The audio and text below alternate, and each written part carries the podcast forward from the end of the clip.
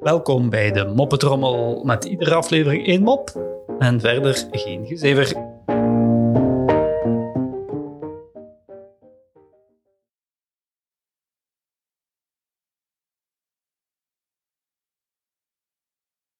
Boze man stormt het politiebureau binnen en roept geïrriteerd: Mijn fiets is gejat! De zegt: Oei, oei, was het een nieuwe fiets? Nee, zegt de man. "Ehm, had je fiets een bel? vraagt de agent. De man schudt opnieuw zijn hoofd. "Eh, reflectors dan? vraagt de agent. Nee, ook niet, eh, meneer de agent, zegt de man. Waarop de politie zegt: Oké, dat is dan 60 euro boete.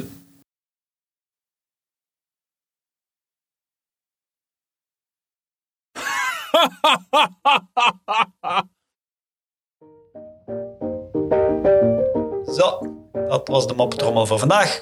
En tot morgen.